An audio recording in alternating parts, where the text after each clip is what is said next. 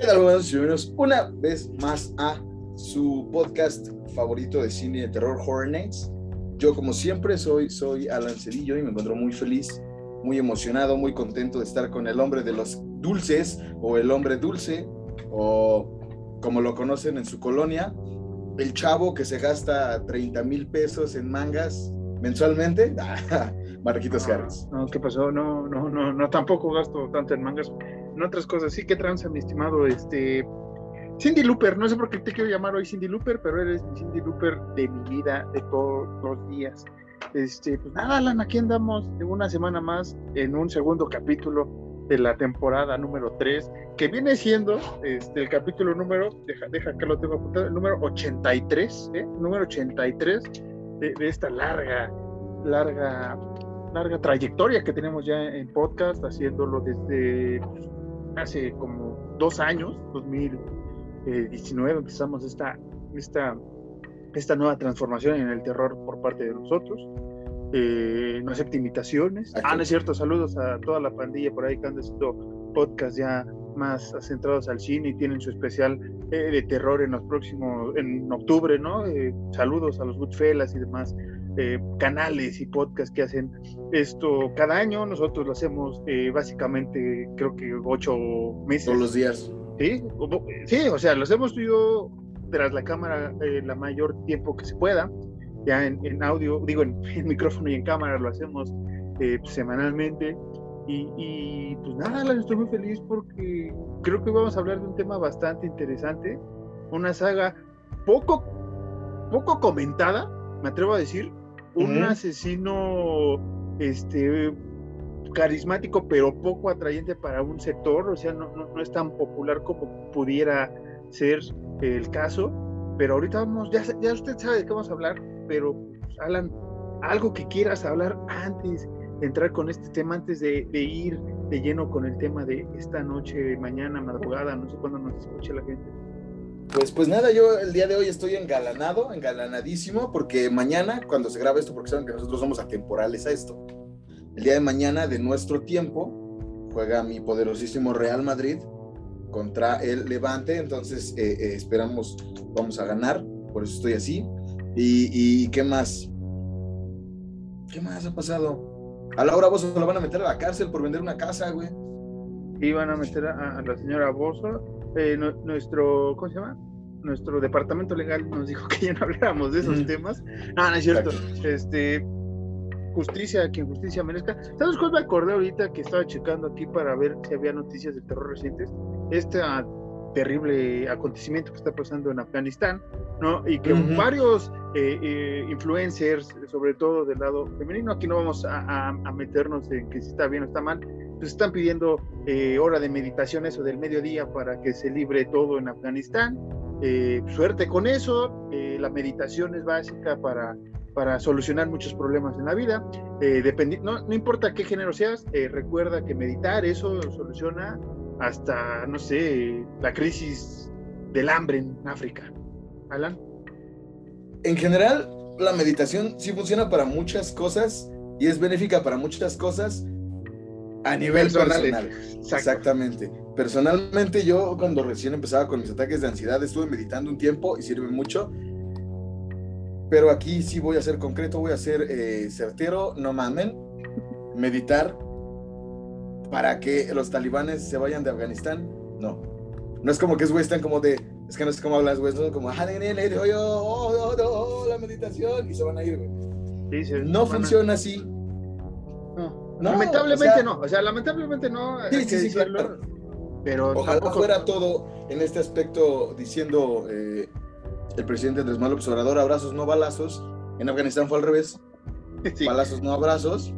Y la verdad es que está pasando un momento muy fuerte Afganistán, más por lo que se ha estado como difundiendo de, ay, perdóname, que quieren hacer abolir bueno, que sea penado el aborto, que no se separe Estado e Iglesia. Si todo eso que están comentando es verdad, sí le van a pasar muy mal, güey, muy mal en Afganistán, porque va a ser nuevamente un estado totalitario, va a ser un Corea del Norte cualquiera, y sí va a estar muy feo, más para las mujeres, porque recordemos que en ese lado del Medio Oriente más bien en el Medio Oriente en general, ¿no? A la mujer sí se le subyuga demasiado, sí se le sobaja mucho, y con lo que están pensando estos idiotas, pues mucho más, güey.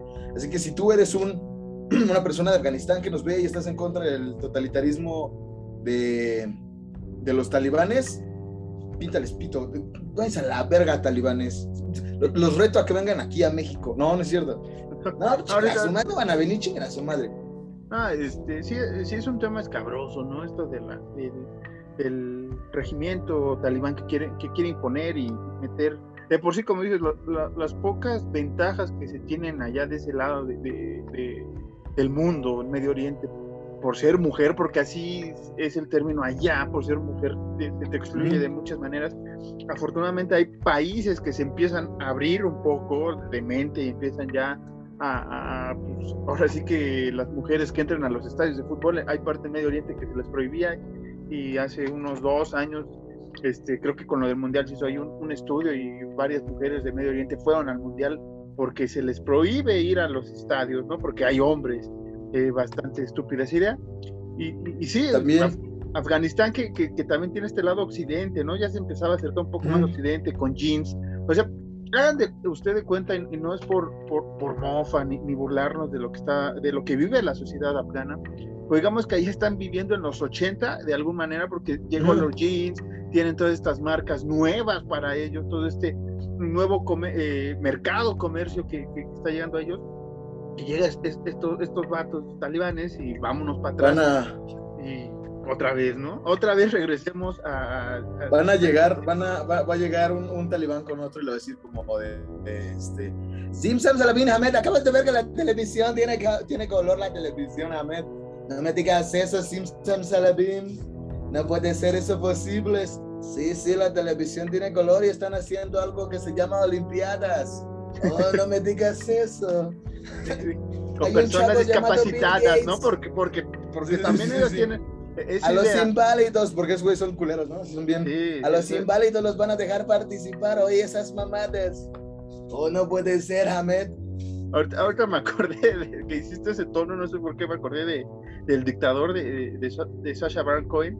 No, gran actor. Gran Sacha Baron Cohen. Si no viste esa película, ya me acuerdo cómo hiciste ese acento. No sé, se me vino en la cabeza ese personaje. Incluso Sacha Baron Cohen en el dictador tiene un chiste. Tiene 2 chistes en general cuando nace. Cuando primero están en el supermercado vegano, que ayuda a un parto y nace un bebé y dice algo como, oh, I'm sorry, it's a girl, ¿no? Y la va a tirar a la basura, güey. Y luego igual cuando está con esta, no recuerdo cómo se llama el personaje, pero esta chica muy conocida de las películas de Scary Movie, que igual le dice como que le dice que está embarazada, y el güey le dice como, it's gonna be a boy. Es Anna Farris, ¿no? Algo así se llama. Ajá, es Anna Farris, pero no recuerdo el personaje. Ah, ok, sí. Que le dice el güey como, it's gonna be a boy or an abortion. Entonces, Sacha Baron Cohen, que miren, antes de que ataquen, Sacha Baron Cohen en realidad es una persona que lucha muy cabrón por la igualdad de género, que lucha muy cabrón porque todos tengan un estatus de vida digno. Está en contra de la pedofilia, está en contra de muchas cosas. Es simplemente su forma de hacer comedia y es una sátira, y no se le puede echar mierda a Sacha Baron Cohen porque es un altruista muy cabrón, güey. Sí, o sea, en la vida real, Sacha Baron Cohen es una persona que ayuda a manos llenas, güey. Sí, que es esta delgada línea, ¿no? Entre la comedia y el pasarse de rosca, que muchos comediantes lo han dicho últimamente. Comediantes de cepa, no me quiero referir a standupeos, nada, sino comediantes fregones. De la talla de Dave Chappelle, ¿no? Sí, de Dave Chappelle, ¿qué más? O sea, la otra vez me quedé pensando, más ahorita, puta, tarea más que cancelada. Un amigo, saludos, Sam, me hizo favor de prestarme por un tiempo el HBO Max, y me estaba chutando la nueva temporada de Animaniacs, y tiene el doblaje latino, el chido, salvo el de Cerebro, no he investigado por qué, pero lo que voy, hacen ahí un chiste de Dot que habla sobre los 100 años de la votación femenina en Estados Unidos, bueno, y a nivel mundial, ¿no? Que tardaron un montón para que las mujeres eligieran quiénes iban a gobernar sus países, sus estados, y mete ya la sátira de que las caricaturas también van a votar, pero se le criticó mucho porque parece que Dot o que los escritores estaban burlando del derecho a la mujer a votar, ¿no? Porque es como decir, el voto, así se entendió por ciertas cúpulas de personas ineptas, ¿no? Idiotas, ¿no? En el sentido que se burlaban que por qué no tenía el mismo peso el voto, que el voto de una mujer como el voto de una caricatura, ¿no? Y lo estaba viendo, obviamente, en español, todo esto, y yo me estaba cagando de risa porque yo entendí cuál era el mensaje. O sea, el mensaje es, güey, e incluso lo dice Dot, o sea, tenemos que celebrar 100 años de algo que por derecho teníamos desde nacimiento casi, o sea, desde nacimiento tienes el derecho a votar cuando seas mayor de edad, incluso eso se me hace una estupidez, ¿no? Hasta mayor de edad, porque supuestamente ya eres cuerdo, capaz, o sea, vean este par de idiotas, hemos votado los últimos 2 sexenios, yo anulando votos, pues, al mejor postor, pero pues aquí estamos, ¿no? Exacto. Pero, o sea, yo entiendo esos chistes y creo que esa es la parte. Estaba viendo también The Office, ¿no? Con Michael Scott, este personaje, pero, o sea, ese güey es el claro ejemplo del ser idiota por naturaleza. Es ese güey, lo que piensa lo dice, y a veces sí es muy machista, a veces sí es muy, muy racista, pero es parte del chiste, o sea. Steve Carell dijo, o sea, es un personaje y a mí me gustó hacerlo porque llamabas la atención con un jefe que le tiene un latino y que es homosexual. El otro estaba viendo cuando se va a hacer la condoscopía y le dice, oye, y me tengo que preparar, debe de existir una palabra clave para cuando esté el doctor ahí, por hacerme el estudio. Es como de, güey, qué cagado.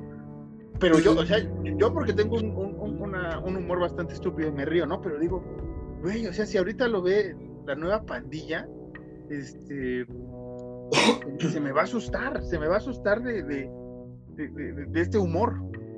Es que el problema es ese, ¿no? Creo que seguimos sin saber diferenciar la comedia de un discurso de odio, güey. Mucha gente dice como, hey, es que muchos güeyes esconden su comedia como discurso de odio.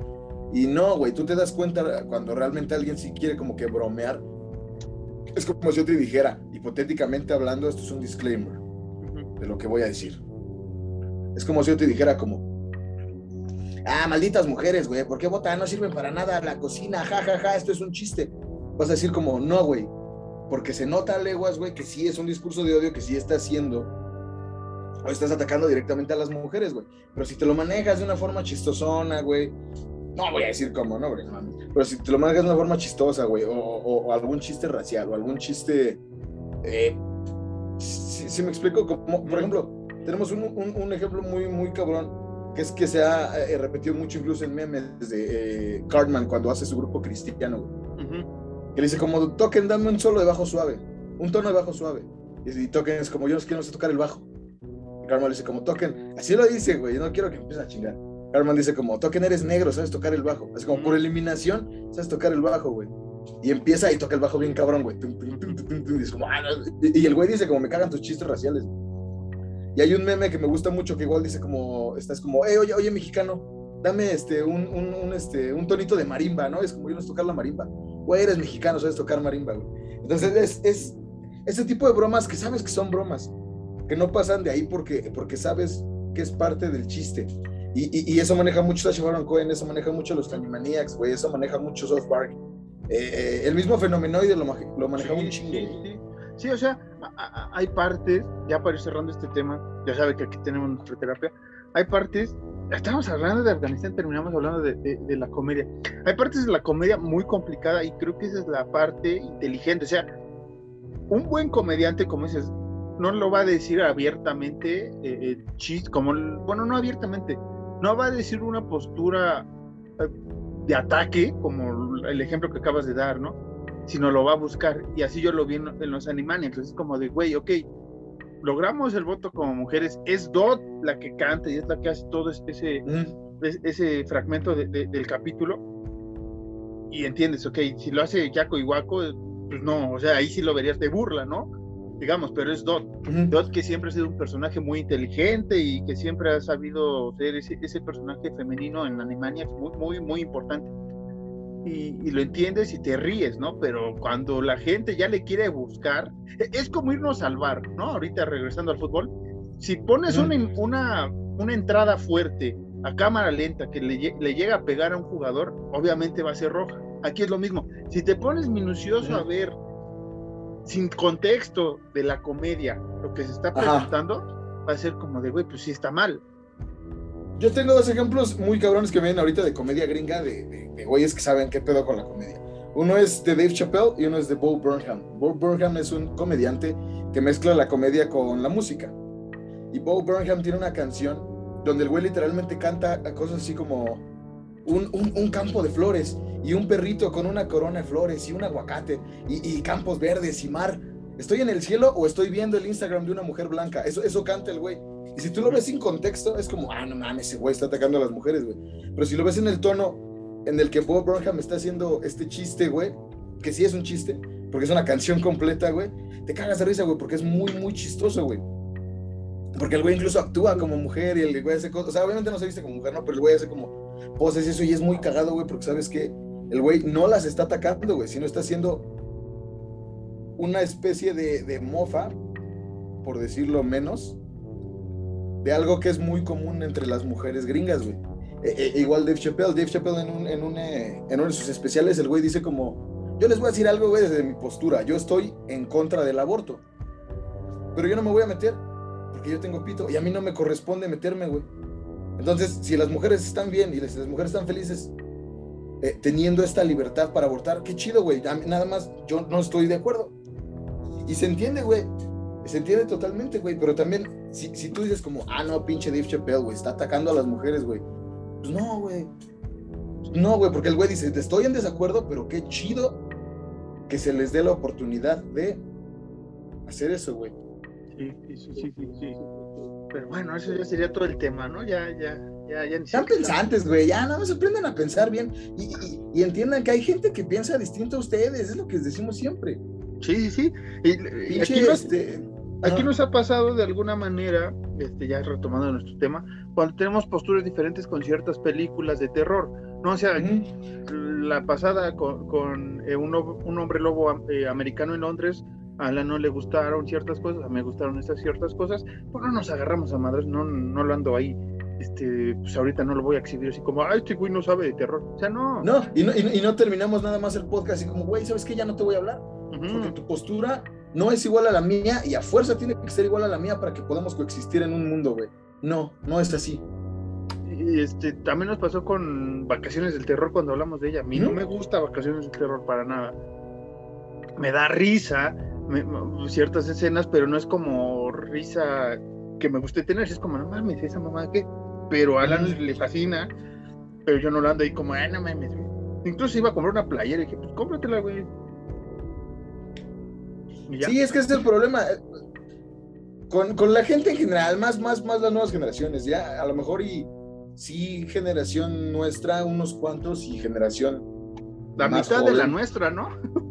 Pues la mitad de la nuestra y toda la de los jóvenes, que es como, si no piensas igual que yo, el problema eres tú. Y él no, es al contrario, güey, el problema eres tú por no aceptar posturas distintas o por no aceptar pensamientos distintos, carnal. Todos tenemos el libre albedrío que nos dio nuestro Señor Jesucristo, güey. Amén. Amén. Pero cambiando Esta terapia ha terminado. Pero cambia un poco de tema. Pues hay una que otra noticia por ahí del terror. La más evidente que usted va a saber ahorita, porque es preámbulo, ahora sí que al estreno de la nueva cinta de Candyman. Se estrena el 26 de agosto, se hace ayer, para ustedes, para nosotros es el próximo jueves. Entonces por eso vamos a hablar hoy de esa saga, ya les adelanté, pero otra noticia es que el 1 de octubre y el 8 de octubre Amazon Prime Video va a tener 4 peliculitas por ahí, tituladas como una antología, como lo que hizo ahora Netflix con Fear Street. Ellos van a sacar algo llamado Welcome to the Blumhouse. Recordemos que Blumhouse es esta productora magnífica que ha hecho muchas cosas. Entonces viene Bingo Hell, dirigida por Gigi Saúl Guerrero, Black as Night de Mariti Ligo, así se llama, no, Madres, tal cual, de Ryan Zaragoza. Madres. Y The Minor de Axel Caroline, Axel Caroline. Estas películas van a estar disponibles en todo Amazon Prime Video. Si usted está escuchando en América Latina, obviamente ahí va a estar, en Europa también. O sea, es lo chido de esta parte. Blumhouse siempre innovando. Vamos a ver si podemos entrevistar a alguno de estos directores. Por ahí ha tenido cierto acercamiento con Gigi Saúl Guerrero, que ahora... Es que tú eres el maestro del PR, güey, del Public Relationships. Eres el dios que nos trajo a Ryan Krueger. Saludos, Ryan Krueger, a este podcast, güey. Entonces tú puedes lograr lo que quieras, hacer lo que quieras hacer, ser una Barbie Girl, güey. No, sí, que Gigi Saúl Guerrero nació aquí, vive en Vancouver, y ahorita fue, ¿cómo se llama? Fue... Ay, güey. ¿Usted? ¿Cómo se llama? ¿Cómo se llama? Jueza en Macabro, que ya está por terminar ahora el 29 de agosto, este bonito festival que fue híbrido, ya sabe usted, ahí lo posteamos en nuestras redes sociales, y por ahí voy a animarme un poco más a preguntarle si le gustaría hablar un poco de esta película, de su otra película que también está en HBO Max, que se llama La Frontera o Shock Culture, que ahí vaya a checarla. ¿Qué más? ¿Qué otras noticias tengo? Ah, sí, se viene esta serie animada de The Night of the Living Dead. Es la adaptación tal cual de la película. Entonces, esta va a ir por Sci-Fi. La neta, no sé por aquí quién se la vaya a traer, en qué canal, o de plano nos vamos a quedar con las ganas de verla de manera legal y vamos a tener que buscar otros medios. Ya sabe que aquí siempre estamos pregonando eso porque no nos llega producto y pues tenemos que estar ahí buscando cómo poder hablar de estos temas tan importantes para nosotros, para la comunidad del terror. Y pues, sí, luego hemos llegado a la piratería porque no llegan muchos títulos, o los quitan de las plataformas, o en algunas ciertas regiones está y en otras no. Entonces es desagradable que pasemos eso. Se estrenará esta serie el 15 de octubre del 2021, más bien es The Day of the Dead, no The Night of the Living Dead, pero es la misma historia, por lo que yo recuerdo. Entonces hay que echarle un ojo, y son 10 episodios, y ya sabe, animado todo, o sea, se ve interesante lo que van a hacer. Y el próximo 25 de agosto, más bien ya se estrenó, para cuando usted está escuchando esto, la 10ª temporada de American Horror Story, llamada Double Future. Y pues ya sabe, aliens, ahí como con animales acuáticos. Veamos de qué tanto va esta temporada. Y recuerde que sí le debemos por ahí seguir hablando de American Horror Story con la 2ª temporada, Asylum. Espérenos tantito, estamos arreglando algunos temas de esta agenda, de esta primera parte de esta 3ª temporada. Entonces, no se preocupe, vamos a ver si entra en esta parte o en la 2ª parte de la temporada, pero vamos a hablar de nuevo de American, se va a hablar, nos vamos igual a echar como Los Simpson sus respectivas capítulos especiales de cada temporada, como en Los Simpson, recuerden que son las casitas del horror. Y nada, lanzarían todas las noticias ahora sí, referentes al horror, importantes por ahí. Se me fue por ahí también la nota de que ya tenemos a Morticia Addams para la adaptación esta que está haciendo Netflix con Catherine Zeta-Jones. Va a ser Morticia Addams. Bastante interesante ese fichaje, porque siempre hay que recordar que Morticia es una mujer guapa y a la vez pues, terrorífica. De ahí se basó Elvira para acercar su personaje, y otros personajes se han basado en Morticia, igual que con Lily Monster de los Monsters, que ya no ha habido tanta información ahorita acerca de esta nueva película que va a ser Rob Zombie, pero que ya va ahí empezando a acomodarse las piezas. Ya sabe usted, Lily Monster va a ser su señora esposa, entonces ahí no hay pierde, ¿no? Ya sabemos quién va a ser.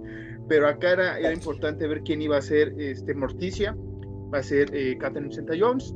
Se me olvidaron ahorita el cast de Homero, o Gómez, como se llama, y la hija, que se me olvidó el nombre, 13, pero en español era...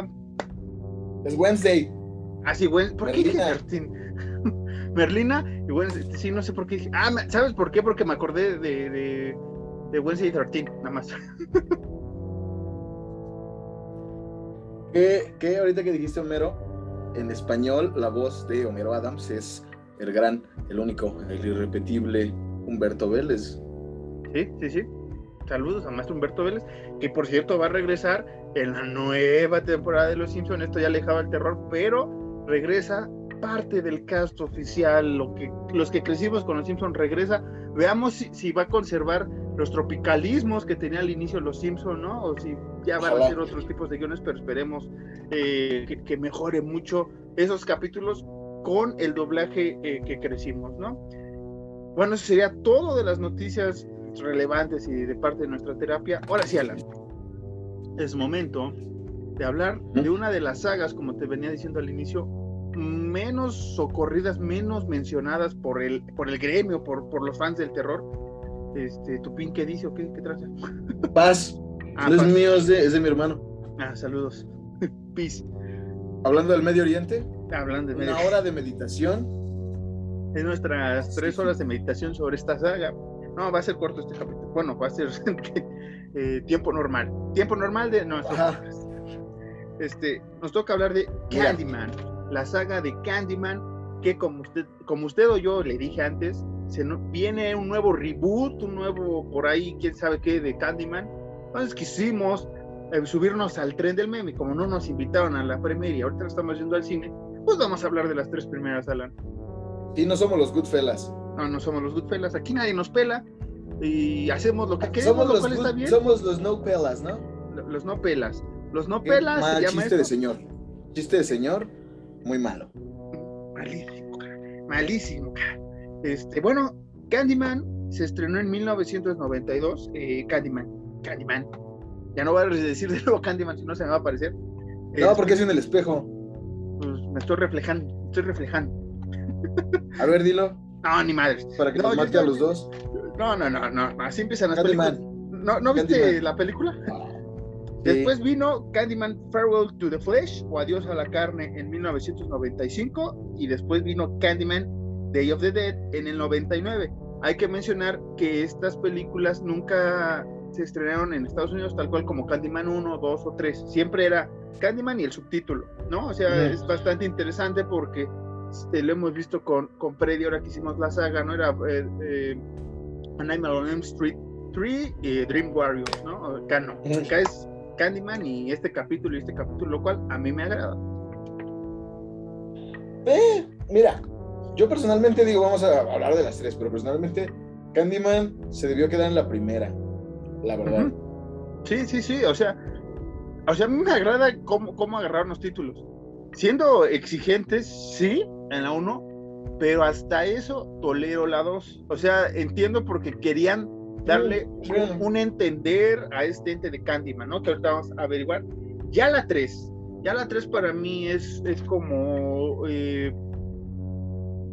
como que no se olvidara el mito de Candyman, ¿no? O sea, realmente lo que estaba pasando en la película, que no se olvidara quién es Candyman, o sea, sí tal cual historia, y que Clive Barker estuviera ahí tras los hilos de producción y eso, no, la neta no, se ve, pero todavía la 2 la disfruto, la veo, pero sí la 3 ahora que la estaba viendo, digo no. Bueno, pues ya acabamos. No, vamos a empezar con Candyman, The Original Candyman, ¿no? Que es ¿Cómo es? ¿Es qué? El dominio de la mente es Así le pusieron en español latino Candyman, español, el dominio de la mente. En inglés es Candyman nada más. Candyman nada más. Ah, pues iba, qué pendejado. Candyman. Candymate.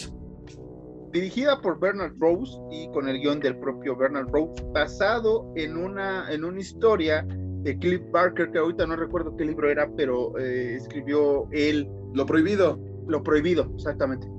Lo prohibido. Gracias por el dato.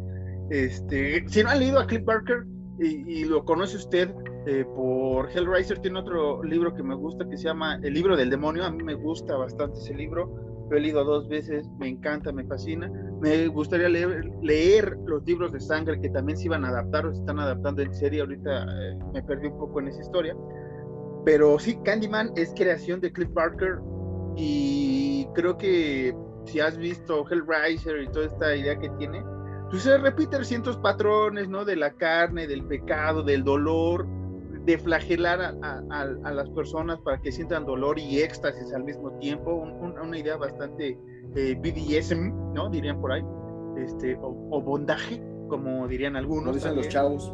Los chavos. Pero bueno, esta película está basada en el relato de Clive Barker sobre un asesino mítico que cometió una serie de asesinatos en un barrio de Chicago. Todo comienza en Chicago, ¿no? Porque... somos chavos, Chicago.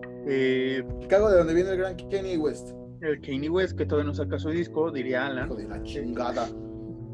Pero esta película contó con el reparto de Tony Todd como Candyman, Virginia Madsen como Helen Lyle, Bernard Rose es Archie Walsh, ¿no? Vanessa E. Williams es Anne-Marie McCoy. ¿Y ya? ¿Qué pasó? No hay que olvidar que tiene música de Philip Glass, güey. Sí. Tiene música de gran Philip Glass, güey. El todopoderoso Philip Glass. Sí, que es la combinación perfecta. O sea, va a ser bastante trillado esto, porque hablamos hace rato de esta parte de los chistes, que pueden ser raciales o no. Aquí se vería totalmente mal si lo ven las nuevas generaciones, ¿no? Lo del gueto, lo de poner a fuerza ese tipo de música con este tipo de las personas afrodescendientes. Entonces, pues a ver si no se enoja alguna pandilla, ¿no? Porque estamos hablando de Candyman. Nada, ¿sabes qué? Esto más feo que empezar a Candyman y empezar como... Eso es con su garfito. Ajá. Pero bueno, Candyman de 92. ¿Qué tal te pareció a ti, Alan? A mí Candyman de 1992 me gusta mucho, mucho, mucho, mucho. Cómo se desarrolla, cómo va haciendo, me gusta mucho. Incluso yo que soy un gran amante de los perros, la escena donde está la cabeza del perro me gusta mucho, güey. Sí, se ve falsa. Muy. Vamos a decir, o sea, sí se ve falsa la cabeza ya cuando la ves detenidamente, pero sí es impresionante la escena. O sea, sí es como, sí la entiendes, pues. O sea, sí esa. Sí. A pesar de que está ahora sí que del baño de sangre en esa parte, entiendes el porqué de tanta sangre. O sea, está bien fundamentado y no se ve tan irreal. A mí me gusta mucho Candyman. Te lo he dicho, Alan, es de esos personajes que lamentablemente al no tener algo significativo en su rostro, digamos una máscara, una seña particular importante, es olvidado por muchos gente cercana al terror. No quiero decir fanáticos, porque los fanáticos recordamos a Candyman, pero sí llega a perderse un poco, ¿no? Es un personaje afrodescendiente que es ahora el villano, ¿no? Casi siempre es lo que pasa en el terror, y esto no es chiste ni nada. Una de las víctimas principales es un afrodescendiente. Casi siempre es el primero o el segundo, pero casi siempre es de los que la viven más gacho en el terror. Y acá es al revés, ¿no? Es el tormento, y se entiende. O sea, con la historia que ya después se maneja de por qué es Candyman y la historia, el mito que es Candyman, lo entiendes, ¿no? Pero es un personaje muy importante que ha sido poco valorado en el transcurso de los años. No necesitaba tal vez las 3 películas, ¿no? Pero sí necesita ser recordada y ser que la gente hable de él. O sea, es una peliculaza Candyman. Exactamente, güey. Además toca un tema muy sensible como es la marginación de la gente afrodescendiente, güey. La marginación, el romance de parejas interraciales. O sea, es un tema en el 92, o sea, fíjense la importancia de esta película. En el 92 estábamos poniendo enfrente, tal vez, ahora sí que de muy, muy drama, ¿no? O a un hombre afrodescendiente y una mujer caucásica teniendo una relación, y se les prohibió, ¿no? Porque la época que vivió Candyman, el personaje, pues era totalmente, el esclavo es esclavo, por más que sea un esclavo, entre comillas, esclavo, porque eso es lo que después como que se desfigura en el cambio de las películas, ¿no? Aquí en la primera, el que sabe el mito te dice que fue estudiado, que le gustaba el arte, o sea, todo lo contrario a lo que se tenía la idea de un esclavo en ese entonces. O sea, se parte un momento muy importante, pone muchos temas por ahí, como dices, la desigualdad racial, toda esta parte. En el 92 ya lo estaba manejando una película de terror. Sí ha habido antes bastantes y después bastantes, pero en el terror que agarraron como excusa este tema, güey, me parece fantástico. Los gringos son bien cagados, ¿no? No todos, pero que hay unos gringos que son bien cagados, ¿no? Que son como pinches afrodescendientes, güey, vinieron a invadir mi país, güey, que se van a la verga, y es como, carnal, tu tatarabuelo los trajo, güey, o sea, sí. El pendejo eres tú, güey, tu sí. Familia los trajo, sí, pero sí, sí. Sí. Lo pongo sobre la mesa porque los gringos a veces son bien pendejos. Me gusta mucho cómo empieza, cómo se va desarrollando de esta... Ay, güey, se me olvidó el nombre. ¿De quién? Espera. ¿De Helen? Helen, sí, Helen. Uh-huh. De Helen con su valedora. ¿Esta cosa? Ah, esa sí no me... Bernadette, ¿no? Bernadette, sí, Bernadette. Que van a hacer su tesis sobre leyendas urbanas, que están investigando sobre Candyman y este desmadre, güey. Se va desarrollando bien bonito eso, güey. Y al final del día juegan mucho, me voy a atrever a decirlo, con lo psicológico también, güey. Sí, bastante. O sea, es que sí es una buena película. O sea, digo que es lamentable que la gente la olvide o no recuerde mucho, sobre todo la primera. Si quieren la 2 y la 3 no la vean, pero la 1 de cajón, la 1 de cajón debe verse. Si estás iniciando en el terror, tienes ya un poco más ávido del terror y quieres recordar buen cine en los 90, para mí y Candyman junto con Scream fueron de las últimas películas slasher. Y ahora que hablamos de slasher, no recuerdo si mencionamos Candyman, fíjate. No. Son de las últimas películas noventeras de slasher, bien hechas, con buena historia, o sea, pero para mí sí, Candyman tiene esta parte también que recae en la locura, en el terror psicológico, ¿no? En la psique de Helen, de si realmente existe este Candyman, o como dice al final, o al inicio de al inicio de la segunda, que mencionan que Helen se metió tanto en la historia de Candyman que ella adoptó el personaje de Candyman. Y hemos visto en muchas películas de terror que suele pasar, ¿no? Lo vimos en Psycho, ¿no? Con el señor Bates, ¿no? No es igual, pero esa parte de involucrarte psicológicamente con una persona importante, una personalidad fuerte enfrente de ti, ¿no? No, y en la vida real también pasa. Sí, es más común de lo que parece, güey. En la vida real también pasan ese tipo de cosas. Obviamente no es gente que se mete tanto en la mente de alguien que se pone a asesinar más personas, ¿no? Pero sí es gente que se mete tanto en algo, güey, que se termina obsesionando muy cabrón, güey. Sí, sí, sí. Sí, y a ver, Marquitos, es que no sé cómo seguir con esto, güey. ¿Qué? ¿Cuál es tu escena favorita de Candyman? De Candyman 1, me parece... Candyman 1, fíjate que... No, es que, güey, el final me parece muy, muy, muy poético, ¿no? Entre comillas, ya hablando de manera mamila, se me hace muy poético el final de Candyman. Sí no lo quiero contar, porque vale la pena ver Candyman 100%, o sea... Como dice Alan, empieza esta Helen y Bernard hablando de las leyendas urbanas, se encuentran con la historia de Candyman, que por cierto ahí sale el hermano de Sam Raimi. Ted Raimi es uno de los personajes que sale al inicio, que es la historia de esta chica y el güey que estaban ahí como cuidando a un niño o algo así, no me acuerdo ahorita bien qué tranza. ¿Le metieron en un horno? Ajá, Anda, la historia que metieron al un horno que dice el otro güey, pero que es Candyman, tal cual la historia.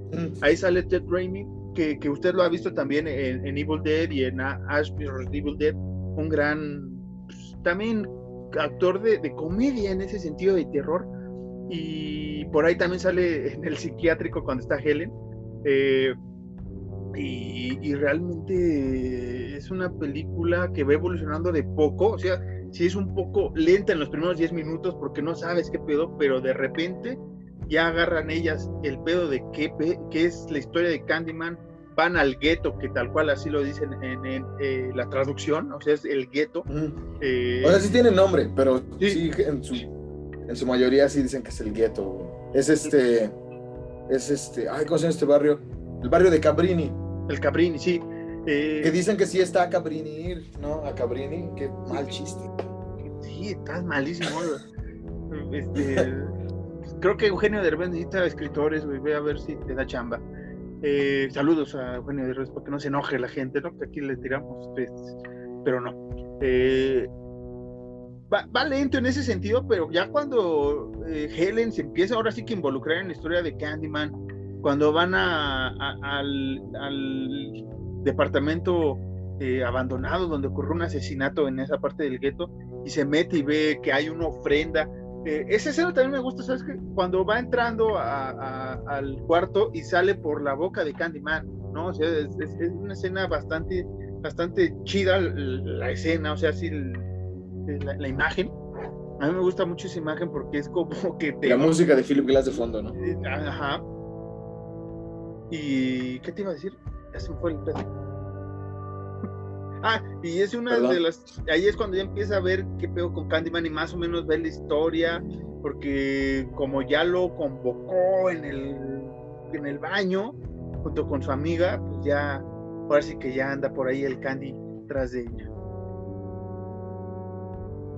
Y ya. Hay muchas escenas que a mí me gustan de la película, güey. Es lo que te iba a preguntar. Creo que... Una de las que más me gusta, madres. Verga, estoy igual que tú, güey. Creo que sería... Espera, no. Déjame ver, déjame pensar. Pues... Lo del perro, sí, güey. Porque no sabe, está toda desorientada Helen y no sabe qué pedo. Sí, que es el primer, encuentro con Candyman, el que tiene ahí, ya después de que fue atacada por una pandilla del gueto, que se hace pasar este güey por el Candyman, el jefe, ¿no? Y que ella le dice al chavito, no, pues el Candyman no existe, la neta. Y él, el chavito como, neta, no existe. Y es lo que después le recrimina. ¿Al Chile? Le recrimina Candyman a Helen, es como de mis seguidores, porque lo tenían como una religión, ¿no? En Chicago, en esta parte, y que incluso después en la 2 también lo manejan, que hay como un culto que sigue acá. En la 3. Y en la 3 otra vez lo vuelven a repetir, pero ahí ya es como modita, pero digamos que en la primera tal cual era como el santo patrono de este lugar de Cabrini, de Cabrini. De Cabrini, sí, es que me acordé del jugador Cabrini. Cabrini es muy... ¿Qué, güey? Es muy impactante, güey, esta historia. O sea, ya se me fue el hilo. Sigue. Te bendigo. No, pero sí se maneja mucho esto de Candyman es este ente incorpóreo, corpóreo al mismo tiempo, güey, que la gente no le cree. La gente que foránea del gueto no cree en Candyman. Y la gente del gueto está así, es güey súper seguros de que, güey, sí, Candyman existe, y Candyman mató a esta mujer en este apartamento, y Candyman además mató a un morro en un baño, y Candyman además hizo esto y acá. Por eso le dejan hasta su ofrenda, como dices tú, unos dulcecillos y con navajas. Sí. Pero te digo que esta escena me gusta mucho, esta escena donde Helen despierta toda desorientada y está el perro muerto y está Anne-Marie llorando así con madre por su bebé, güey, porque de primera impresión, por toda la sangre y todo el desmadre, güey, tú piensas que el bebé está muerto. Sí, y siendo Clive Barker el productor y sabiendo lo que hizo con Hellraiser, ¿no? Es como de, güey, o sea, realmente, si has visto Hellraiser antes de Candyman o viceversa, ya sea, no, sí, Hellraiser antes de Candyman, pues sí te asusta un poco de qué vaya a hacer con el niño, güey, ¿no? Porque Pinhead en Hellraiser es un cabrón igual, así, desquiciado, para que tú sientas dolor y satisfacción, y que Candyman después lo maneja aquí también, esa parte del erotismo, ¿no? O sea, sé mi víctima, ¿no? Be my victim, en vez de be my Valentine, es be my victim, y está muy chido. O sea, sí, el sentido de la frase. Porque sinceramente, Helen, es que se me olvidó el nombre de la actriz. Virginia Madsen. Ajá, sí. Virginia Madsen realmente, sí, sin morbo, es una mujer muy guapa. Sí, es una mujer guapísima. Muy, muy guapa, güey. Uh-huh. Entonces y que realmente, ya hablando con su personaje, que termina siendo una Final Girl, una Scream Queen, Final Girl más que Scream Queen, porque casi no, ella no gritó, a comparación de las siguientes mujeres que salieron en las otras dos películas. Pero o sea, ves la entereza también de descubrir, ¿no? O sea, si está mal o está bien. Uh-huh. Esta escena en el psiquiátrico también, cuando logra escapar, es bastante intensa en cuanto a su personaje, ¿no? También después que sale y se entera que su esposo realmente sí le estaba poniendo los cuernos con una de sus alumnas, o sea, como mujer, en esa historia, se lo canta, se enfrasca y estuvo así de suicidarse hasta que dice, no, ¿sabes qué? Voy por el chavito el bebé que se perdió. Uh-huh. Y ahora sí viene esta parte final que yo no les quiero contar porque es muy, muy, muy guapa. Ahora sí, como dijeron en español, es muy guapa escena todo este finalísimo. Y nada más les puedo adelantar que no termina para hacer una secuela, así lo voy a dejar. Ajá, no termina para hacer una secuela.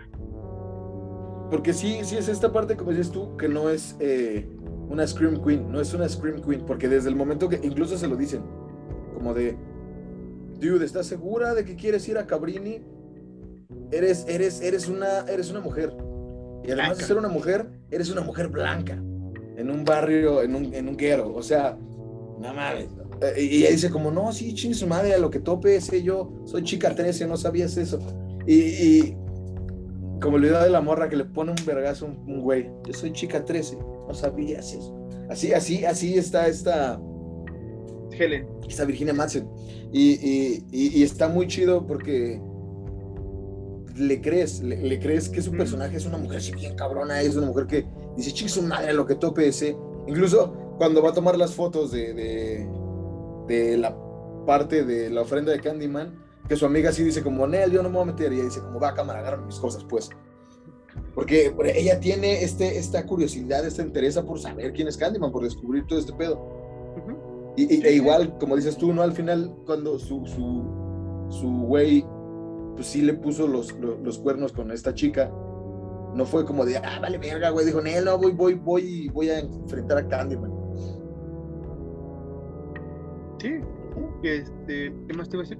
Pero sí es una historia bastante interesante. La primera película gusta mucho. Usted vea Candyman, Dominio de la Mente, como le pusieron aquí en México o en Latinoamérica, gran parte. Es una gran película, les digo, lamentablemente olvidada. Yo creo que estas dos, si no mal recuerdo, las pasaba Canal 7 por ahí del 2000, inicios del 2000, igual que con Dream Warriors, en esta época de Halloween, ¿no? Ya sabes, octubre, noviembre. Me acuerdo que pasaban luego Candyman y también entre estas fechas de agosto. Y pues sí, vale la pena que le dé un vistazo esta de Candyman, precisamente.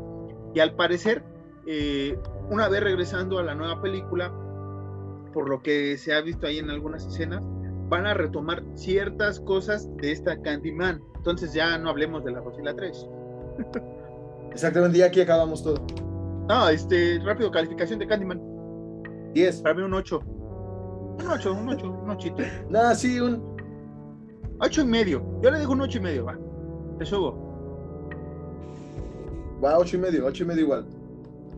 O sea, sí merecería el 10, sí tiene ciertas deficiencias por ahí, de guión, por ahí algunas cosas, pero con pulirla, mira, no importa, así me gusta Candyman, o sea, es de esas películas de inicio como fue A Nightmare, Halloween, bastante atrayentes, ¿no? Sobre todo menciono estas dos sagas porque tuvieron un montón, pero todo el mundo recuerda la primera, ¿no? Y Candyman suele pasar eso en el gremio del terror, ¿se acuerdan de la primera?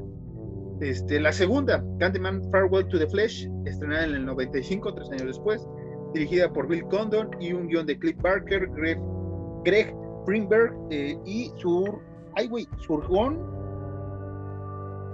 un nombre extrañísimo, que no voy a pronunciar porque creo que es sueco el güey.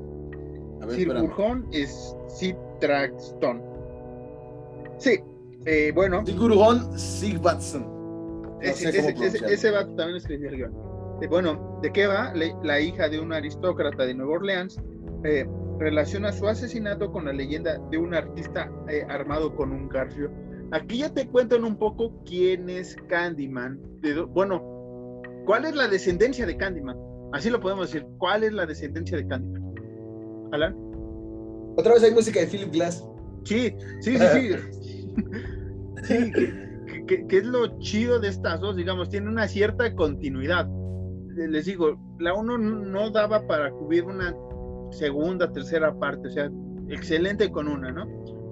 Pero ya la dos te explican qué pedo con, o sea, quién es la hija aristócrata que embarazó y qué pasó con ese linaje de sangre, ¿no? Llamémoslo así.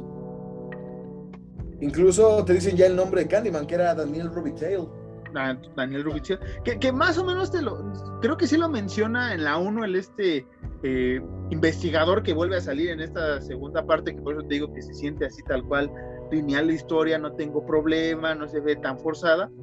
El de la coleta que cuenta la historia, cuando se la cuenta a Helen creo que le dice el nombre, pero así como que no te atrae, y aparte es más la historia de Candyman. Aquí ya es la historia de los dos, ¿no? De las dos personalidades que tiene este hombre.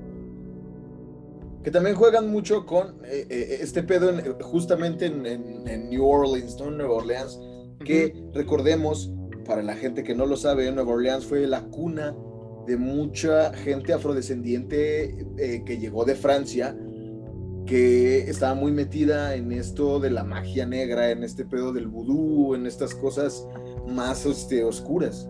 Sin, o sea, oscuras en el buen sentido, ¿no? Sí, no me tergiversen como otras cosas. Entonces, eso de la 2 sí me gustó mucho, como que esto de, pues mira, era un esclavo que nació en Nueva Orleans y que, pues, por poderes místicos, mágicos de el vudú y de este pedo francés, pues está ahí, ¿no? Ahí está regresando. Sí, que es por lo del espejo, ¿no? Ahí te cuenta más o menos que el espejo, que por la mutilación, que aquí ya es cuando choca la historia, ¿no? Del asesinato de este hombre, que en la primera te dicen que fue ahí en Chicago, tal cual fue en Chicago, ahí en el gueto, ahí murió el hombre. Y acá te dicen que no fue en Nueva Orleans, o sea, es un chingo de kilómetros diferentes, un chingo, ¿no? Y es cuando ya empiezas a ver como de verga, güey, o sea, si eres exquisito, sí, la 2... palcatre, ¿no? Por ese error tal cual de continuidad. Pero en sí la historia me parece interesante, ¿no? Este personaje de Annie, que quiere saber por qué su familia está tan atormentada después del asesinato de su padre, ¿no? Y empiezan a averiguar que realmente ellos son descendientes de la sangre de Candyman y de la hija aristócrata, o sea, tal cual ellos son la última línea. Porque desde el principio se maneja que esta familia, la familia de Annie, que son los Tarrant, tienen dinero, güey, y se maneja que tienen el varo estos güeyes. Entonces, ahí sí se la compras que, hey, familia aristócrata, que lo único que me caga de la dos es el policía este de mierda, que es como, sí, no, ese güey, porque para esto su hermano va y encara a este profesor de coleta, del cual no recuerdo su nombre, va y lo encara y le dice como, güey, mi jefe vino a pedirte ayuda y no le hiciste caso y por tu culpa está muerto, güey. Sigues tú, carnal, ¿no? Y cuando, pues, matan a este carnal, el chavo, que es hermano de Annie, pues es el que confiesa, ¿no? Confiesa que él mató a este güey y la chingada. Y el policía que está ahí dice como, no, sí, este güey no se me va a escapar porque es un güey riquillo Y yo cuando estaba morro, a mí los riquillos me hacían burla, ¿no? Entonces este güey va a pagar por todos mis traumas de la niñez. Che, güey, horrible. Qué bueno que se murió. No, sí, y muere de una manera bastante agradable. Bueno, para el personaje que es como que bueno. Pero sí, aquí juegan mucho también con el Mardi Gras, con todo este juego del carnaval en Nueva Orleans y Candyman. Muy interesante esa mezcla, pero sí desentona yo un poco con la historia que me presentaron en Candyman, ¿no? O sea, si ves ahí como que, ok, me gusta. Mira, ¿qué te gusta? Si hubiera sido Candyman el origen esta, si lo hubieran puesto así, no tengo problema. Ya después averiguamos cómo voló a Chicago, no hay pedo. Pero aquí, si es una línea continua, ya pasó lo de Chicago. En la Bianca fue a Chicago. Sí, o sea, se me hace muy, muy estúpido esa parte, pero en sí también tiene unas escenas bastante agradables. Alan, ¿tú tienes alguna de esta película?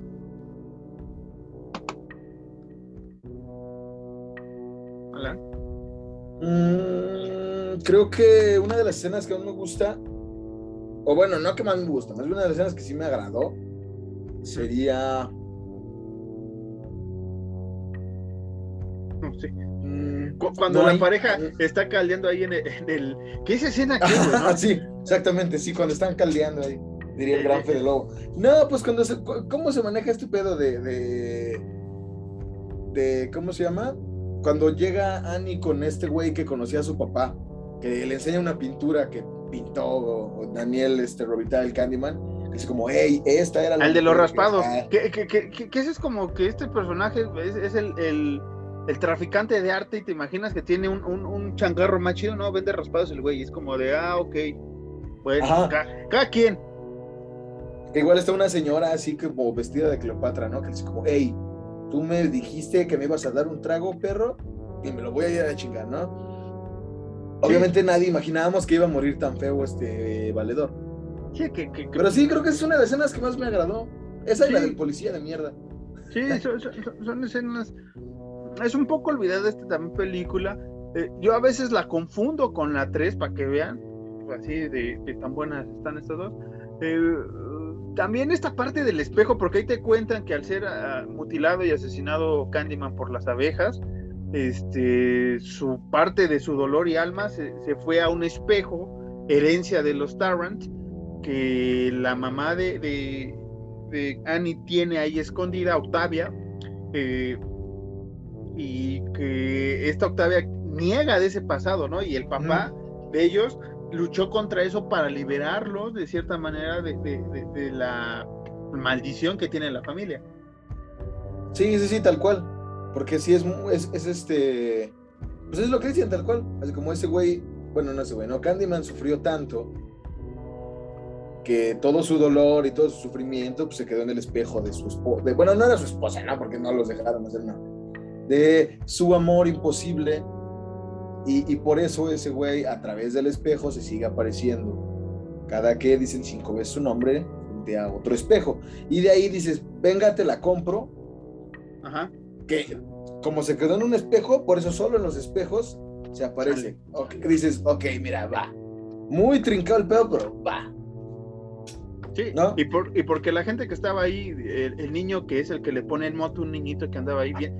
Fíjense cómo era la época ya del 1800, ¿no? Más o menos es la época del 1800 allá en Estados Unidos. Un niño fue a ver cómo masacraban a un Zenaida, ¿no? Sí, así como... Y que se agarra el cachete y saborea la miel y dice Candyman. Y la gordita, la gorda que anda ahí...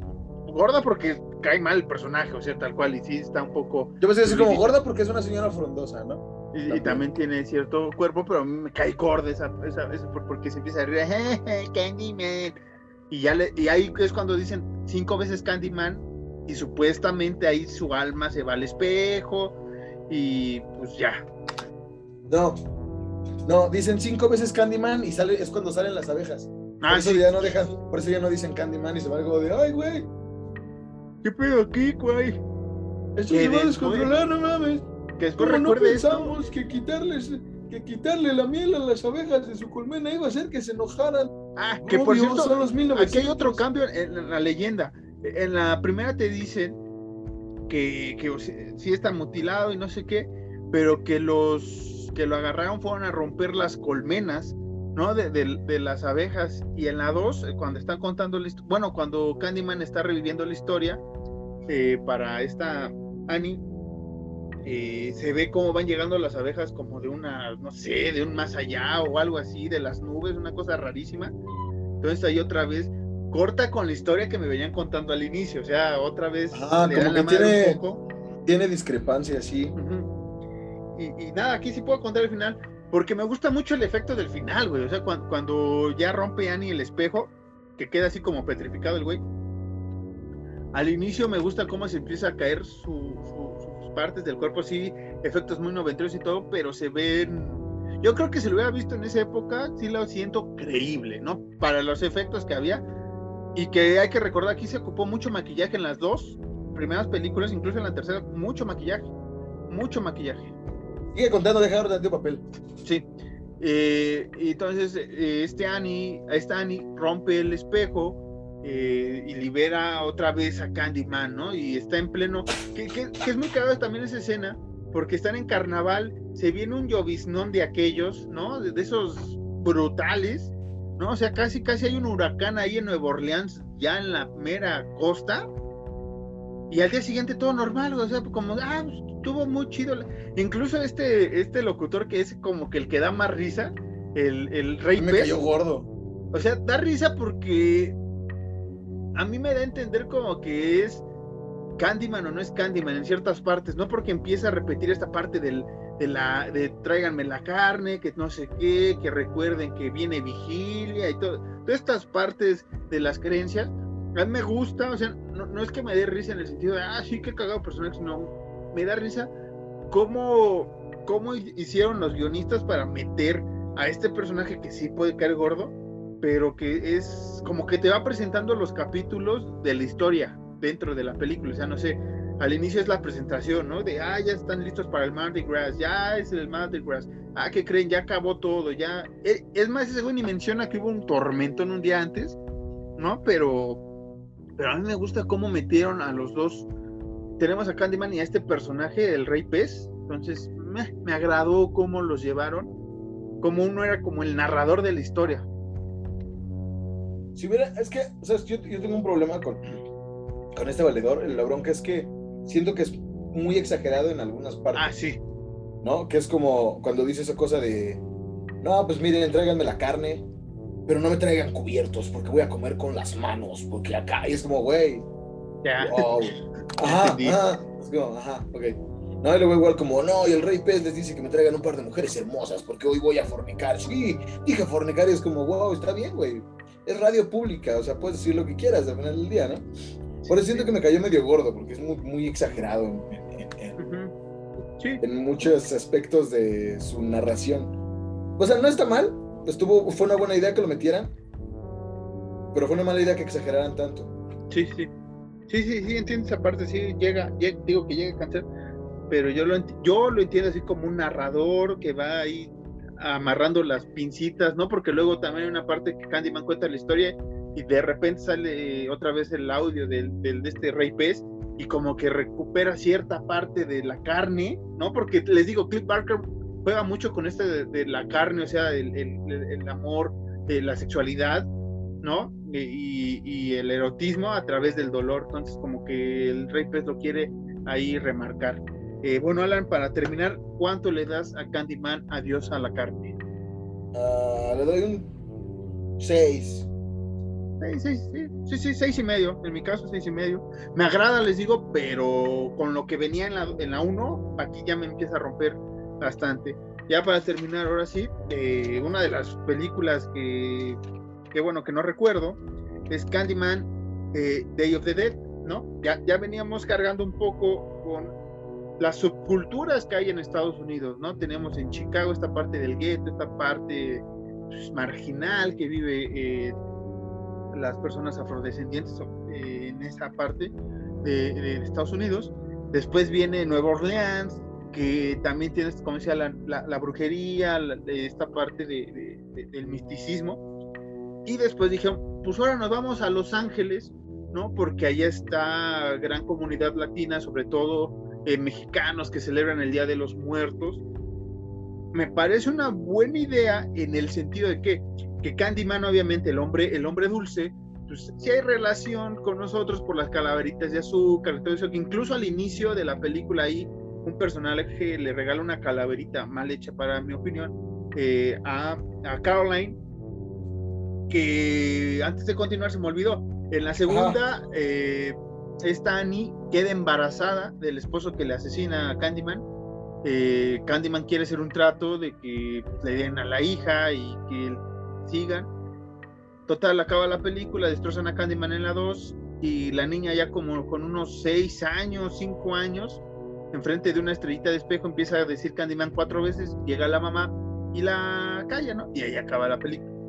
Acá no sé cuánto tiempo pasó, la neta, porque es como que atemporal de la 2 a la 3, y Clive Barker dijo, dígame, voy. Porque aquí ya Caroline ya es una chava como de unos 25 años, 20 tantos años, o sea, ya creció, ya sabe un poco más de su historia, ¿no? De quién es su abuelo y tatarabuelo más bien. Entonces aquí dirigida por Turi Meyer y escrita también por Turi Meyer, una artista asediada por pesadillas descubre que ella es la descendiente del asesino con mano de garfio, ¿no? Tal cual, así es la historia como está en Google. Bueno, igual sale Tony Todd, Donna De Rico, Jesús García, Wade Williams, ¿no? Son los actores que salen en esta película. Tony Todd, que es Candyman en las 3 películas, hace un gran papel. O sea, él tal cual es Candyman, así como hemos visto a Robert Englund ser Freddy, y Lecter es Anthony Hopkins, porque sí, también Tony Todd es Candyman. Entonces esta tercera película, les digo, es como recuperar otra vez esta parte marginal, y ahora nos vamos con los latinos, con los mexicanos, y desentona mucho ya con la historia de Candyman del 92, y con la del 95 ni se diga, porque también cambian la manera en que fue asesinado Candyman, cambian un poco también esta parte de la descendencia de los Durant, que esta Caroline, interpretada por Donna De Rico, pues digamos que fue el atractivo visual aquí de poner a esta historia, es más, atraer a la gente por esta actriz Donna De Rico, que en los 90s era novia de Nikki Sixx, bajista de Motley Crue, es una mujer guapa, salió en Baywatch, o sea, digamos que aquí se fijaron más en buscar una Scream Queen atractiva, ¿no? Tal cual, porque se la pasa gritando la chica en toda la película, y qué mal actúa, la verdad, qué mal actúa, no te crees, es muy gritón, o sea, es muy, sí, muy lenta. Incluso, que incluso para colmo en la película sí lo llegan a decir como, no tantas veces, pero sí lo llegan a decir como unas 3 veces, ¿no? Güeyes que la ven, como por ejemplo el policía, este chico que según es Candyman, y otro cabrón así, con todo respeto, ¿no? Y otro cabrón llegan a, no me acuerdo cómo se llama, sí dicen así como, wow, está bien chida esta morra, güey. O sea, no lo dicen tal cual. No lo dicen tal cual, pues como, wow. Incluso el policía lo dice como, güey, qué guapo, bicho. Y el otro canal es al chavo Miguel, al dueño de la galería, igual es como, güey, qué chida está tu amiga. Y el güey ese como que vende helados le dice al otro chavo cuando van a ver a su abuelito, a su abuelita, que le haga una limpia, porque Mexican culture. Igual este güey así como de los heladitos, no es que mamá le dice como, ah, bien, hey, buena, carnal, porque el güey sí le dice como, qué rica está tu amiga, güey, es como, o sea, sí, ya entendimos, sí, está guapa, sí, tiene buen cuerpo, ya, güey, ya méteme, o sea, la historia, cabrón. Va a tener que sacar el chiste, Chapilla de Rico, o sea, por algo la pusieron a esta actriz ahí, o sea, la verdad como actriz, no. Hubiera sido qué rico y no de rico, ya va. Está mejor. Buen chiste de papá, ¿no? Buen chiste de papá, de Los Ángeles, calenturiento.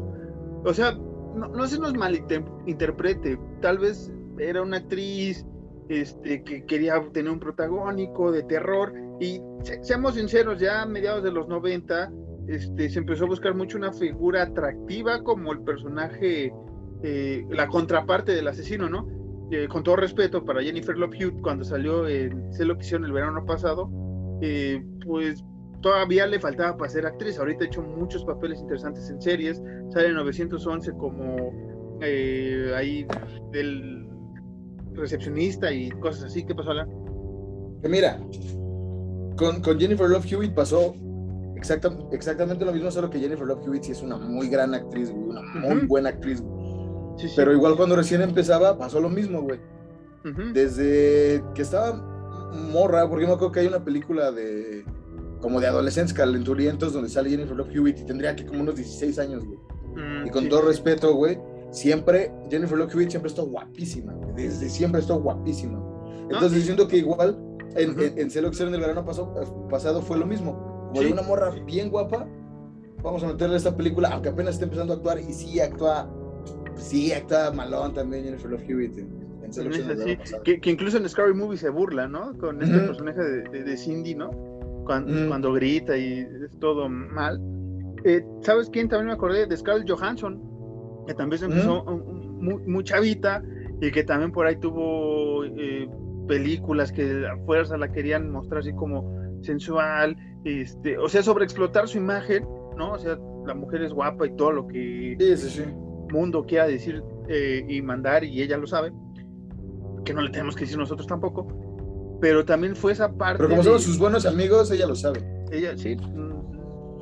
Nosotros le dimos el nombre a su nuevo hijo, Cosmo, por Cosmo Fulanito, así se iba a llamar, pero pues no supo quién era Cosme Fulanito, entonces pues, pone Cosmos. Te iba a decir.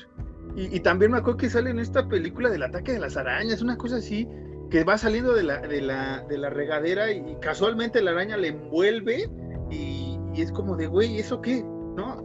Pero eso sí tengo que decir que Scarlett Johansson desde niña sí ha actuado muy bien y conforme fue creciendo ha sido una mejor actriz para mí de las que ahorita puede haber de este gremio actoral que es bastante atacado en Hollywood, ¿no? De actrices más bien, que son mal pagadas, y ella es una actoraza y una actrizaza más bien. Y aquí con esta actriz, esta Donna de Rico, pues total fue lo que dijimos, ¿no? O sea, fue más el atractivo que otra cosa. Que mira, por ejemplo, si hubieran querido poner una actriz guapa de aquellos tiempos, hubieran puesto a Drew Barrymore. Drew Barrymore ya tenía una carrera actoral hecha desde morrita, güey. Y bueno, personalmente hablando, ¿no? Para mí Drew Barrymore también es muy guapa, güey. Y si querían poner como que alguna mujer guapa y así, pero que además supiera actuar, pues hubieran puesto a la fácil entre comillas. A Drew Barrymore, güey, muy buena actriz desde chavita y muy guapa, güey. Y dejas a esta a chica bien rico a un lado. No, es como, mira, quédate con Nikki Sixx. Nos gusta Mötley Crüe, qué chido. Mötley Crüe, gran banda, nos gusta mucho. Vas para allá. Sí, ¿qué te iba a decir de esta? Ay, güey, esa me fue la idea. Hoy no ando bien. Pero, no sé, yo creo que la escogieron a ella porque realmente aquí ya es más una serie B. O sea, la película ya es más serie B. Ya no la ves tan real, ¿no? Les digo que cambian. A ver cuánto es el presupuesto. Incluso, qué tan mal está la escena, qué tan mal te has de sentir. Porque yo creo que los adolescentes en ese entonces, en los días, como, Donna de Rico, güey, vamos a verla. Porque pensaban que iba a haber algún desnudo, porque hay que recordar que en la primera y en la segunda hubieron desnudos de las protagonistas, ¿no? O sea, hubo un desnudo parcial, o sea, no se veía nada, pero es un desnudo parcial. Entonces, creyeron los inocentes de aquella época que iban a ver eso, y realmente, 3 millones de dólares, o sea, de eso... Eso para pagarle a Tony Todd, yo le daría eso para hacer Candyman, no para hacer una película. Pero bueno, Donna de Rico creo que se ocupó mucho esta fama. Igual pasó con Pamela Anderson, ¿no? Ocuparon la fama de ser Playmates, de salir en Baywatch. Y pues es la neta como que sí, actrices, no, nos quedamos mejor en modelos, ¿no? Que eran modelos en ese entonces, sí. Que incluso Pamela Anderson hace mofa de sí misma en Scary Movie, güey. Sí, ¿no? Sí. Que es como, es que si eres una mala actriz, Pamela, o sea, lo sabes, ¿no? Y es como, sí, yo sé, no pasa nada, ¿no? También pasó con Carmen Electra, ¿no? Que también Carmen Electra salió en esta de Meet the Spartans, que también es una de esas comedias malísimas ya también. Pero a lo que voy, para que vean qué tan importante es esta película, que estamos hablando mejor de la actriz que no actuó que de otra cosa, porque la historia, les digo, rompe mucho más con la historia de Candyman, ¿no? Aquí sí fue atormentado. Allá te dicen que nada más pintó un cuadro. Acá el carnal se aventó, creo que de toda una galería de la hija del aristócrata, porque realmente en la primera no sabes cuántos, si hay cuadros o no. Es más, nunca sabes si hubo un cuadro. Nada más sabes que la pintó y que ahí se enamoraron y fin, ¿no? Y acá en la 3 es como, no, yo soy la tataranieta y tengo un chingo y quiero salvar el nombre de mi tatarabuelo, ¿no? Porque no es tan malo. Y que ya es cuando va con la abuela, le dice, todo lo bueno, todo lo malo tiene un bueno y los dos se tienen que destruir. Entonces ella tiene que destruir la imagen de Candyman, ¿no? Es lo que único que va a hacer esta Caroline, destruir ese personaje y ya. Eso es lo que me caga, porque es como, tienes que destruir la imagen, literal, y ¿cómo se dice? Literal y figurativamente, literal y figurativamente tienes que destruir la imagen de tu tatarabuelo Candyman. Es como, ok, voy a romper un cuadro y además de eso voy a decir que un güey fue el que mató más gente para que este güey ya no esté. Y es como, ok, mira, bueno, va, órale. Pero al final, la morra se sigue acordando de este güey porque es como, sí, maté a tu mito. Y acá es como, pues estás acordando de ese güey, o sea. Sí, el final es detestable porque como que lo quisieron hacer tipo Carrie. También por ahí de A Nightmare on Elm Street en la 3, ¿no? O en la 4, que también es como de ya acabamos con Freddy y de repente sale la mano, ¿no? Y acá de repente sale el garfio y es un sueño otra vez, ¿no?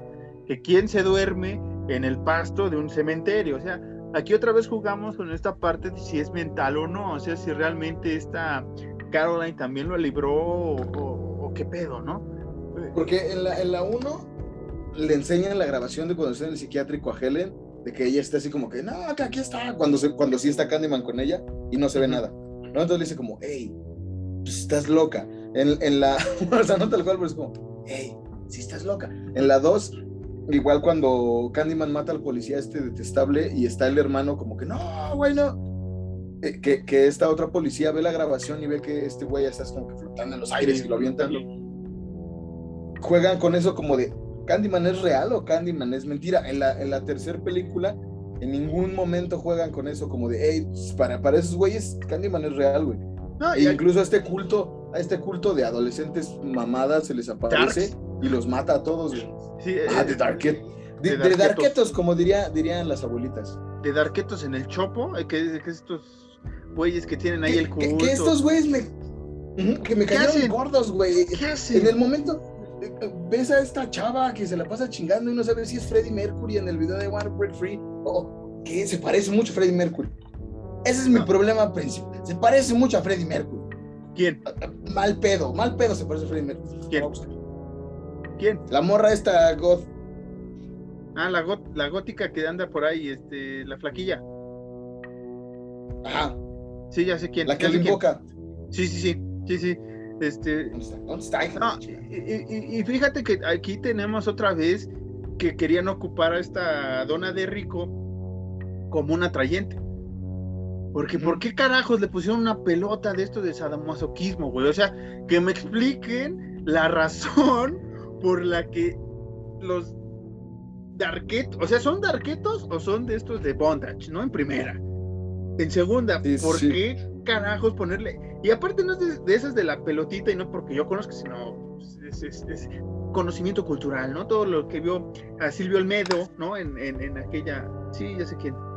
Sí, ahí está. No, o sea, digo, esa es la pelota, no encontré el otro. Sí, una pelota como estas de las que juegas frontón, güey, es como, ¿qué pedo, cara?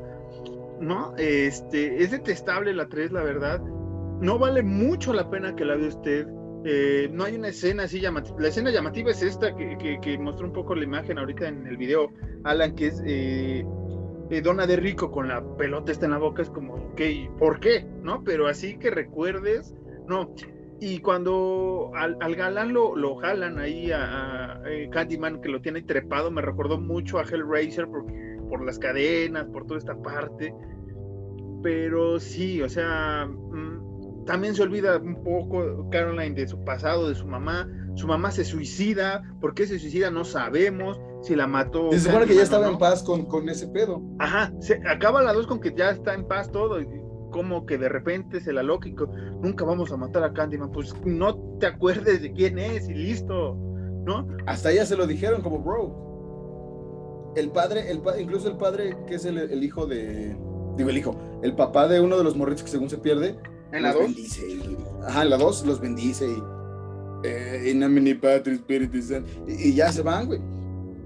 Este es el problema, que es como de la 3, que esta morra así dice como, ya lo vencí, ya acabé con él, Candyman, y recuerda Candyman, y recuerda como, ya te chingué, Candyman, ya no vas a volverte a aparecer, Candyman. Estás pensando en Candyman. O sea, esta película sí no debió existir. Uh-huh. Para nada, es horrible en el mal sentido de la palabra, es horrible, güey. Está chido la cultura latina, nosotros somos latinos, somos mexas, está mira, ok, si quieren celebrar el Día de los Muertos, que para nosotros sí es una tradición muy bonita y muy importante, pero le dieron mucho en la madre en Candyman 3, güey. Sí, como que apenas era el que Hollywood quería ver qué pedo con el Día de los Muertos, ¿no? Que siempre ha sido muy, muy atractivo esta parte. O sea, es Día de los Muertos, pero jamás sabes cuándo, si están en noviembre o no, porque por ahí dice Miguel, que es el de la galería, dice, no, pues el fin de semana es Día de Muertos. Yo dije, güey, pues si es Día de Muertos, por ahí debe de haber Halloween 2 días antes, cabrón, porque es chicle con pegado, ¿no? 31 de octubre. Y estás en Los Ángeles. Estás en Los Ángeles. Y en mi pinche momento que vi la película, güey, nada más ves cosas del Día de Muertos, que me gustó el toque que le dieron a la sala de esta Caroline, que tiene unos cempasúchil. Ese detalle me agradó, ¿no? Que tiene cempasúchil, flor de muerto, chingona, mamona. Uh-huh. Pero, güey, no sabes si es en noviembre o no, güey, porque... realmente el Día de Muertos es el 1 y 2 de noviembre. No, sí tenemos varias festividades antes, ¿no? El Anima Sol y muchas cosas entre el 28 al 2, ¿no? Que tenemos nuestras celebridades del Día de Muertos, pero ahí sí no sabes si hubo Halloween o no, y eso está mal. Eso está mal en cuanto al argumento de la historia.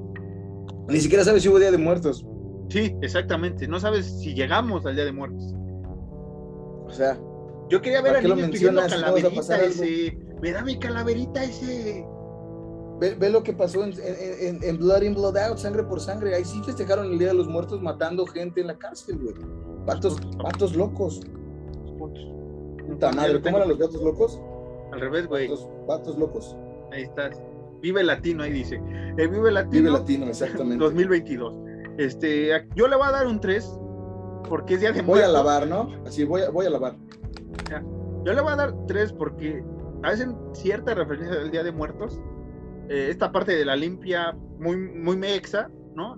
O sea, hay ciertas cosas de la película que sí agarraron chido de la cultura mexa, bastante interesante. Incluso afuera de la casa de la abuelita tienen una virgen de Guadalupe, güey, ¿no? El viejillo que anda ahí checando que viene la migra, mira, al tiro, porque sé que hay documentales que cuentan que así hay un vato en la esquina gritando que ahí viene la migra. Y incluso le pregunta, ¿no? Este carnal al viejito, como, ¿qué anda haciendo, carnal? Aquí checando nomás, dice el güey. y está bien.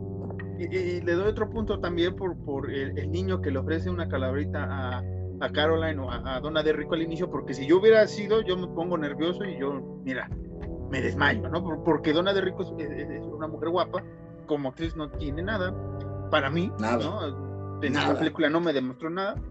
Entiendo que la trajeron por el atractivo, pero ya, o sea, realmente yo le doy 3 más por el Día de Muertos que por otra cosa. ¿Tú, Alan? Yo le doy 0.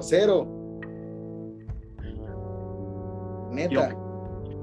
Aunque salga la novia de Nicky Six en ese entonces. De hecho, la estoy buscando, güey.